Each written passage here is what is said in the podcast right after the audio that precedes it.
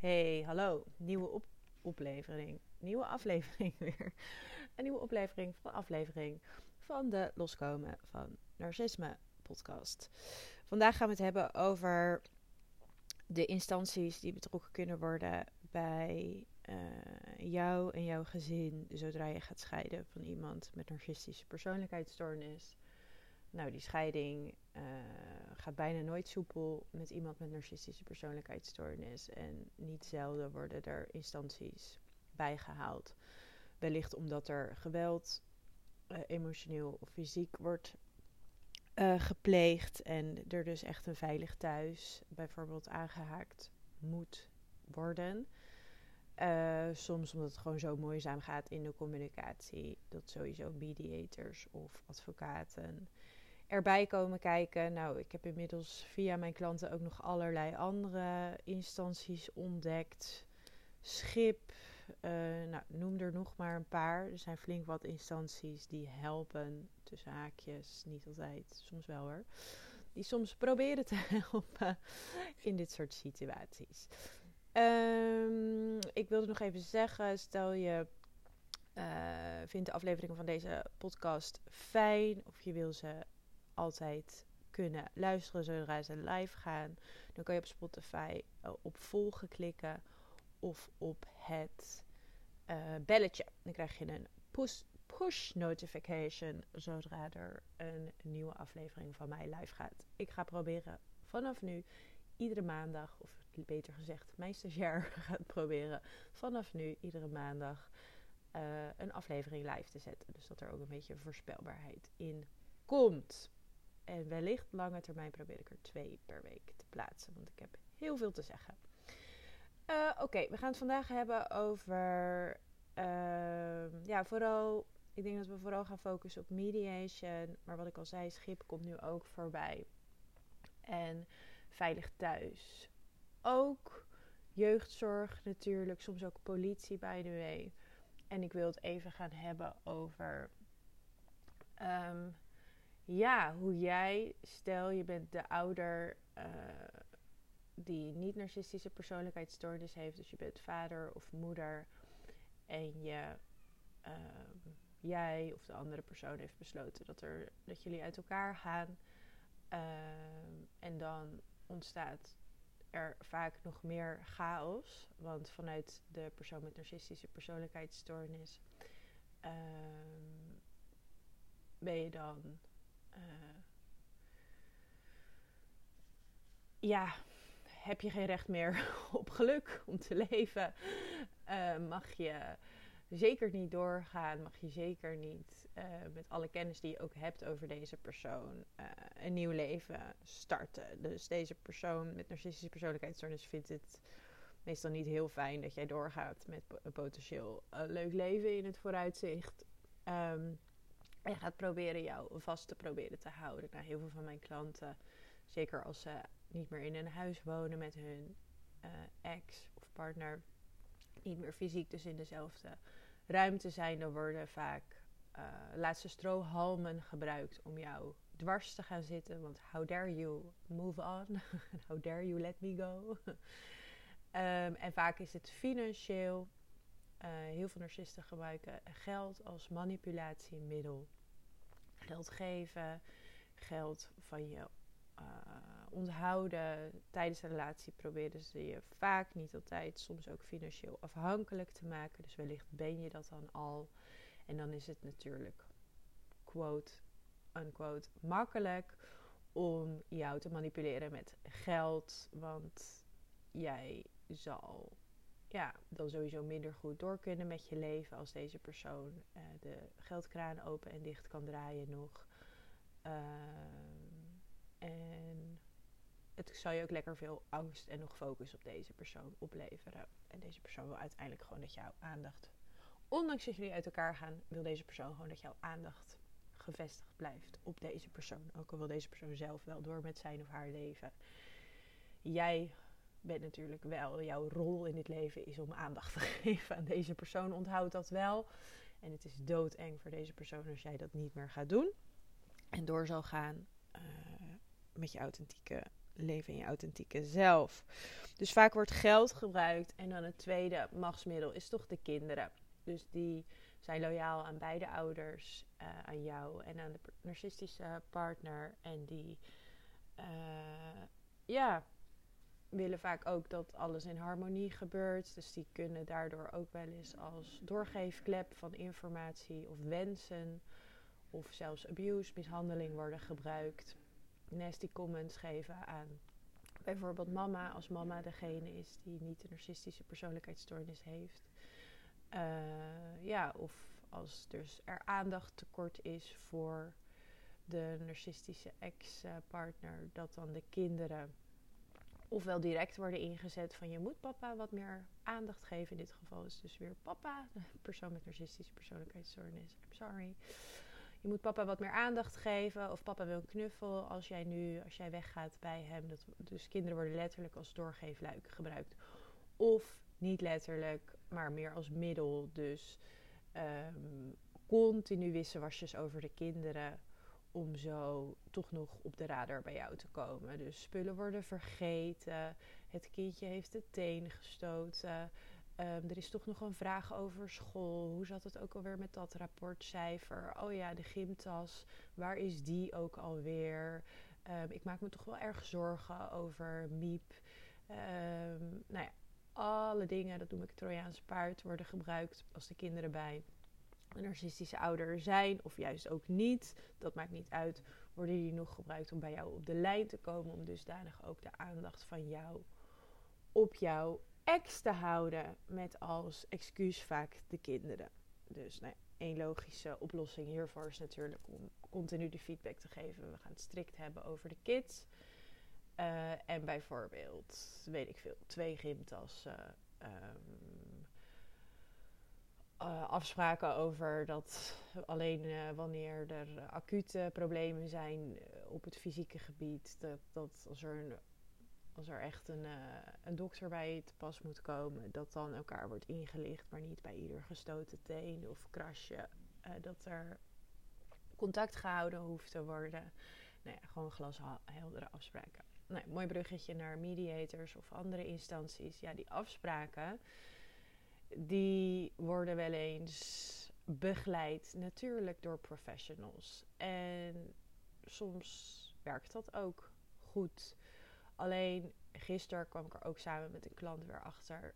En daar kom ik eigenlijk helaas, ja, mijn klanten kiezen mij ook niet voor niks uit waarschijnlijk. Dus ik denk dat ik ook niet een goede doorsnede heb van, van de samenleving. Maar de, de klanten die met mij het programma starten, daar gaat het vaak helemaal mis. Met instanties. Dus ik weet niet of ik hier een heel recht beeld van heb. Of een representatief beeld. Maar het beeld wat ik in ieder geval krijg. Is dat heel veel instanties niet equipped zijn om te dealen met um, dit soort scheidingen en mensen met narcistische persoonlijkheidsstoornis. En dan wellicht heb ik ook, mij zijn mijn klanten degene met de allerheftigste variant. Hè? Dus uh, mijn klanten hebben vaak echt hele heftige varianten van mensen met narcisme. Die echt heel, heel, heel ver gaan. Heel goed zijn in manipuleren. Heel veel geld aan advocaten uitgeven. Heel veel uh, vrienden hebben die als flying monkeys fungeren, die dus meebewegen, die mensen in dienst hebben, die hun ook weer helpen en adviseren. Echt, echt, mijn klanten hebben vaak toch wel echt de next level uh, ex-partner tegenover zich. Die ofwel zelf super intelligent is of dus heel veel middelen heeft en vaak dus beide. Uh, ja, om ja, flink met, heel, met flink wat bulldozers te, gang, te gaan, te gang te gaan, aan de gang te gaan. En um, ja, vaak worden zelfs instanties daardoor overweldigd of laten zich manipuleren, worden bang of geven de zaak steeds over. Dus die, de mensen zelf kunnen het niet aan, snappen het niet meer, raken zelf gemanipuleerd of uitgeput en de zaak wordt overgedragen in instanties. Wat leidt voor heel veel van mijn klanten dat ze soms vier jaar. Ik heb er nu een aantal klanten die al vier jaar met instanties bezig zijn om tot simpele afspraken te komen. Wat ik gisteren ook nog eens hoorde, en ik weet echt niet of dit bij alle instanties zo is, Maar ik heb gisteren ook nog eens gehoord dat instanties geen notules maken van hun afspraken. Omdat daar, nou, is weer een papierverhaal of een GDPR-verhaal, geen idee. Dat dat dan weer niet gedocumenteerd mag worden, omdat dat dan weer, weet ik veel, eventueel gebruikt zou kunnen worden. Nou ja, oftewel, er zit, nogmaals, wellicht heb ik een gekleurd beeld, maar er zit weinig ehm, body bij instanties of bij bepaalde mensen bij instanties. Er zit weinig overzicht, helikopterview. Weet je, als je over, na vier jaar nog geen afspraak hebt kunnen maken of iemand houdt zich niet aan afspraken, blijft iedere sessie manipuleren um, en laten zien dat uh, deze persoon niet voor reden vatbaar is, dan lijkt het me logisch dat als instantie op den duur zegt: hé, hey, wij kunnen jou niet helpen, of we zetten zwaarder geschut in, of iets dergelijks. Maar ik zie nog vaak dat dit niet gebeurt. En dit is vanuit het perspectief van mijn klant. En ik ben natuurlijk uiteindelijk gewoon psycholoog slash coach van mijn klant. En vooral bezig met de mentale gesteldheid van mijn klant.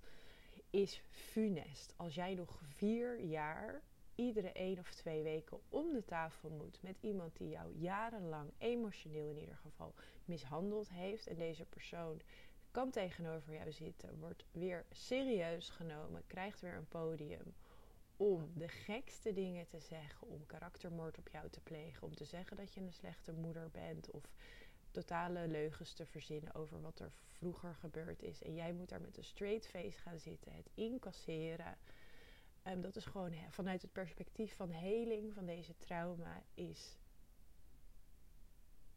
Um, ja, op zijn zachtst gezegd niet bevorderlijk.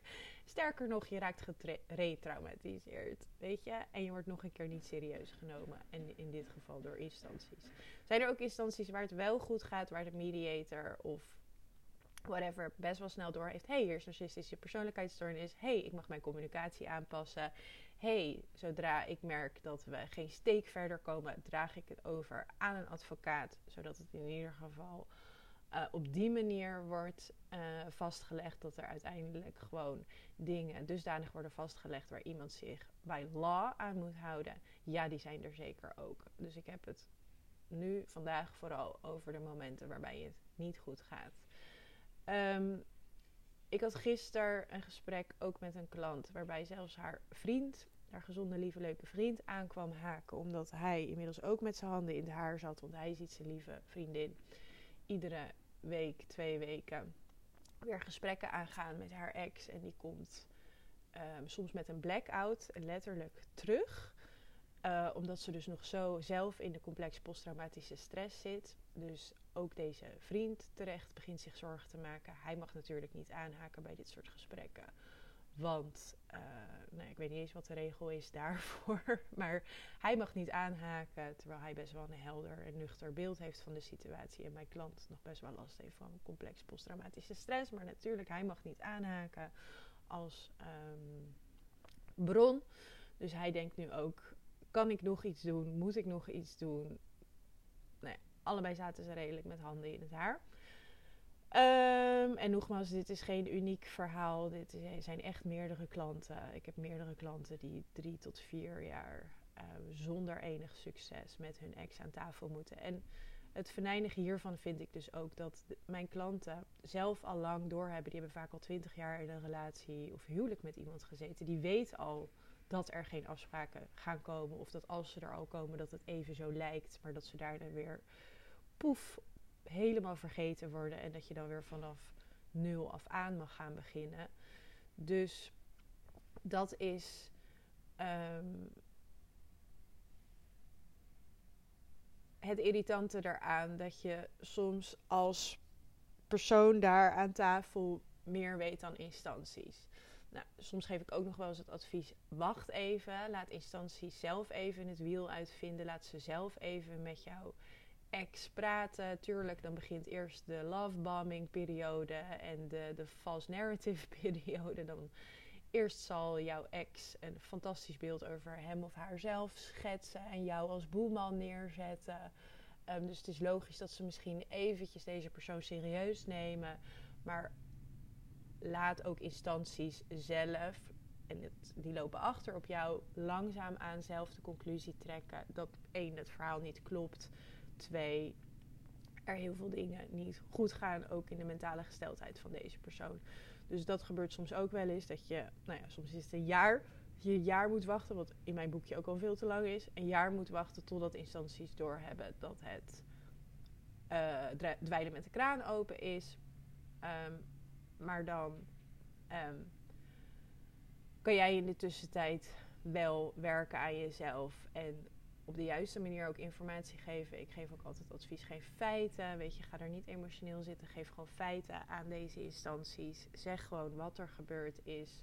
Laat alle rapporten zien van als er dingen met de politie zijn gebeurd. Laat de appjes zien. Laat zien uh, hoe er met de kinderen wordt omgegaan in feiten. Haal continu feiten aan. En dan zou het kunnen dat ook instanties het gaan inzien. Maar het is natuurlijk bij de konijnen af dat instanties zelf geen kennis hebben, vaak hè, van narcistische persoonlijkheidsstoornis. En um, dat ze de signalen vooral niet zien, waardoor dus mensen die als slachtoffer zijn langer nog in een situatie worden gehouden waar ze emotioneel uh, mishandeld worden. Dus um, wat ik ook zei tegen deze vriend van mijn klant gisteren, want mijn klant die zat natuurlijk aan de lijn met instanties gisteren, dus hij deed voor, alvast de Zoom voor haar open. En uh, wij hadden even een mini-gesprekje met z'n twee. En hij was vooral verbouwereerd over het feit dat instanties dus geen kennis hebben hierover. Ja, ik kon hem alleen maar gelijk geven. Toen zei hij, maar wat kunnen wij dan nog doen? En toen zei ik ook, ja, weet je, het is niet jouw rol om instanties het licht te laten zien. Maar je kan bijvoorbeeld wel goede vragen stellen. Je kan bijvoorbeeld de vraag stellen: um, hey, want mijn, mijn klant werd dus nog gedisrespect uh, iedere twee weken aan tafel. En uh, de instanties die grepen niet in, die lieten hem echt vrije gang gaan. En, die, en ik zei: joh, je kan wel vragen: hey, um, tolereren jullie disrespect hier en dan gaan kijken wat ze zeggen. Als ze zeggen ja, dan nou ja, is dat duidelijk. Dan mag je daar weer wat van vinden. Of nee, dan mag je zeggen: hé, hey, maar jullie zijn hier zogenaamd de autoriteit. Ik word gedisrespect iedere twee weken. Zouden jullie dat willen stoppen? Of mag ik gewoon weglopen dan? Of um, ik kom niet meer dan? Wat vinden jullie daarvan? En dan mogen ze zelf even achter hun oren gaan krabben van, oh ja, wat, wat gebeurt hier? En dan een tweede vraag die ik voorstelde was, hey, wat als we nooit tot echte afspraken kunnen komen? Weet je, zal dit traject, als het aan jullie ligt, hè, zal dit nog 15 jaar duren? Uh, want dan weet ik een beetje wat jullie einddoel is. Weet je, wanneer, wanneer is het voor jullie duidelijk dat um, er niet tot concrete afspraken gekomen gaat worden? Dus dat. En het derde is niet eens een vraag die je aan die instanties kan stellen, maar is meer van, joh, ben je verplicht om daar te gaan zitten? Want weet je, jij weet al lang dat er geen afspraken gaan komen. Um, als je niet verplicht bent om daar te gaan zitten, waarom doe je het jezelf dan nog aan? Weet je, soms hebben mijn klanten de hoop op dan nog betere communicatie. En het zal in unieke gevallen of sommige gevallen ook echt wel gebeuren. Nou, count your blessings dan. Ga naar zo'n uh, instantie, gebruik ze tot betere afspraken. En als het werkt, weet je, je merkt positief effect na drie maanden. Geniet daarvan, gebruik dat. En on to the next level. Maar als het stevast niet gebeurt, je ziet hetzelfde patroon als tijdens jouw huwelijk of relatie. Dat er gewoon echt absoluut geen zoden aan de dijk worden gezet. Waarom doe je dat dan nog? Waarom ga je jezelf dan nog uh, vrijwillig in een situatie zitten die lijkt op je huwelijk, waarbij je ook als brugman hebt gekletst en waarschijnlijk ook andere mensen erbij hebt gehaald, wellicht een relatietherapeut of whatever, om tot heldere afspraken te komen of communicatie of wederzijds respect. Weet je, waarom ga je dat dan nog blijven doen? Dus dit is dan soms ook waar je eigen verantwoordelijkheid komt kijken. En in mijn inziens kan je dan beter gewoon voor jezelf gaan zorgen dat je zelf minder getraumatiseerd bent en een betere ouder bent voor je eigen kids. Um, of dus linea recta van een vrijblijvende overeenkomst met vrijblijvende um, instanties naar gewoon advocaat gaan. Tuurlijk, dat kost meer geld, uh, dat snap ik. Maar ja, soms is het gewoon niet meer logisch om met bepaalde instanties in zee te gaan. Zeker als ze het zelf niet doorhebben. Wat ik ook zei tegen deze vriend van mijn klant. Want die, die was gewoon helemaal verbaasd. Want die ziet het echt vanaf een afstandje. Die was helemaal verbaasd dat ook al die instanties dus niet doorhebben wat er eigenlijk echt aan de hand is. toen zei ik ook, ja, maar als je nu de Albert Heijn inloopt en honderd mensen daar ziet en je vraagt ze: hey, wat is trauma of wat is narcistische persoonlijkheidsstoornis? De meeste mensen, uh, eh, 95% van de mensen wellicht, kunnen je dat niet uitleggen. En helaas, omdat er zo weinig in normale studies uh, wordt behandeld over deze topics, kan je deze uh, verhouding 95-5% over bijna alle professionals leggen tuurlijk, traumatherapeuten of narcisme-therapeuten uitgesloten. Maar de meeste psychologen, schipbehandelaren, mediators, zelfs advocaten, I'm sorry, advocaten, um, rechters, zelfs soms nog serieus, geloof het of niet, psychiaters. Um, welke hebben we nog meer? Politieagenten, mensen die bij uh, Veilig Thuis of jeugdzorg werken. Die Veilig Thuis misschien wel. Nee, ook niet. Ook niet, ook niet. Sorry, daar heb ik ook te veel ervaring mee. Die hebben dat ook niet altijd. Um, die zien het niet. Die zien niet snel of vroeg genoeg de uh, signalen van narcisme en trauma. En soms zien ze het nooit. Dus, en soms wel. Dus dit is trouwens ook nog een tip. Dit heeft een andere klant van mij wel succesvol gedaan. Die heeft iedere keer, want haar uh, mediators lieten zich ook manipuleren door haar ex. Die gingen uiteindelijk een soort van team ex worden, geloof het of niet. En die gingen meedoen in mijn klant vertellen hoe slechte moeder ze is. En um, ja, die waren zo gecharmeerd van deze leuke, sexy, aantrekkelijke, knappe man ex.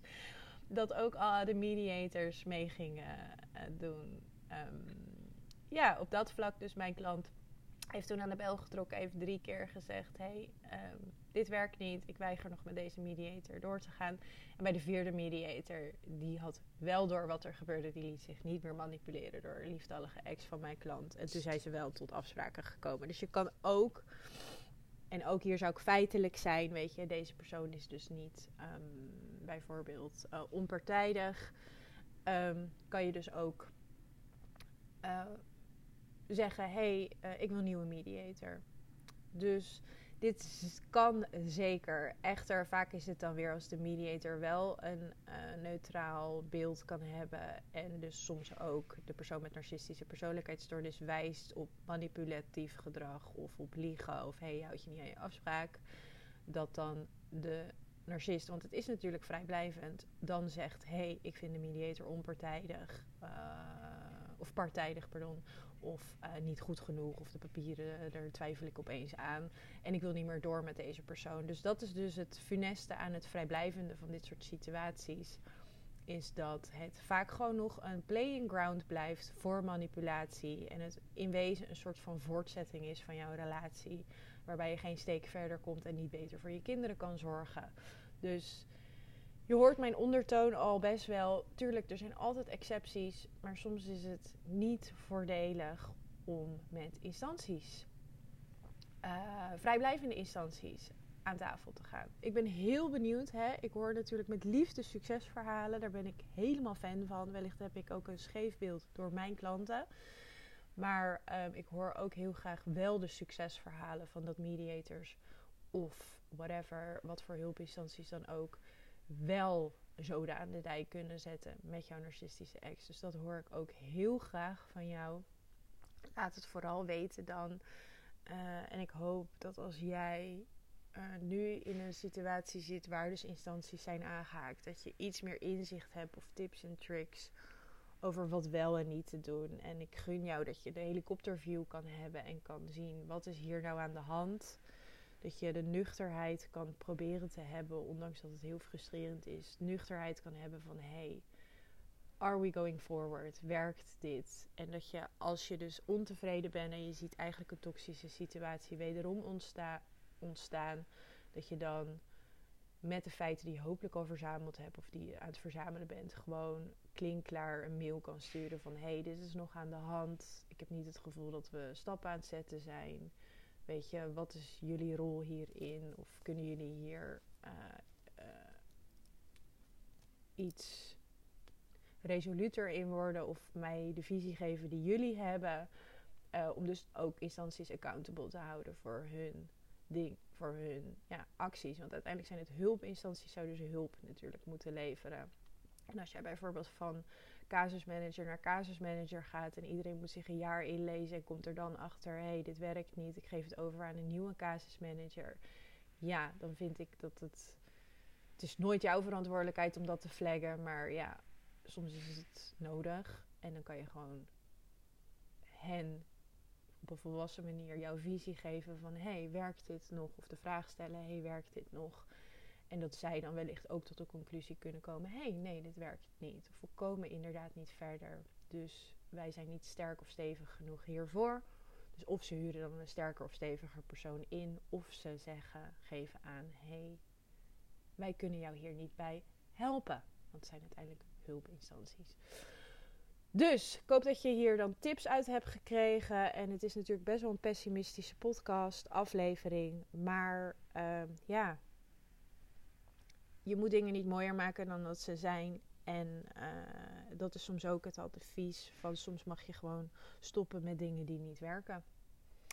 Dus, en als het wel werkt, fantastisch. Ik hoor het heel graag. Uh, hoe dat dan heeft gewerkt. Was het dan een bepaald type mediator, persoon? Heb je, heb je positieve ervaringen? Ik weet ook heel veel positieve ervaringen wel met advocaten bij de W. Advocaten zijn, nou ja, die hebben vaak een iets andere stijl. En hebben ook meer um, uiteindelijk wat er natuurlijk komt. De afspraken die je met een advocaat of inmiddels een rechtszaak hebt, daar moet iemand zich ook aan houden. Dus daarom ben ik daar iets meer fan van. Uh, maar ik hoor ook heel graag de succesverhalen van het stapje lager, voordat er dus een rechtszaak is, of er wel substantiële veranderingen of afspraken worden of zijn gemaakt. Okido, dankjewel. Fijne dag. Doeg doeg.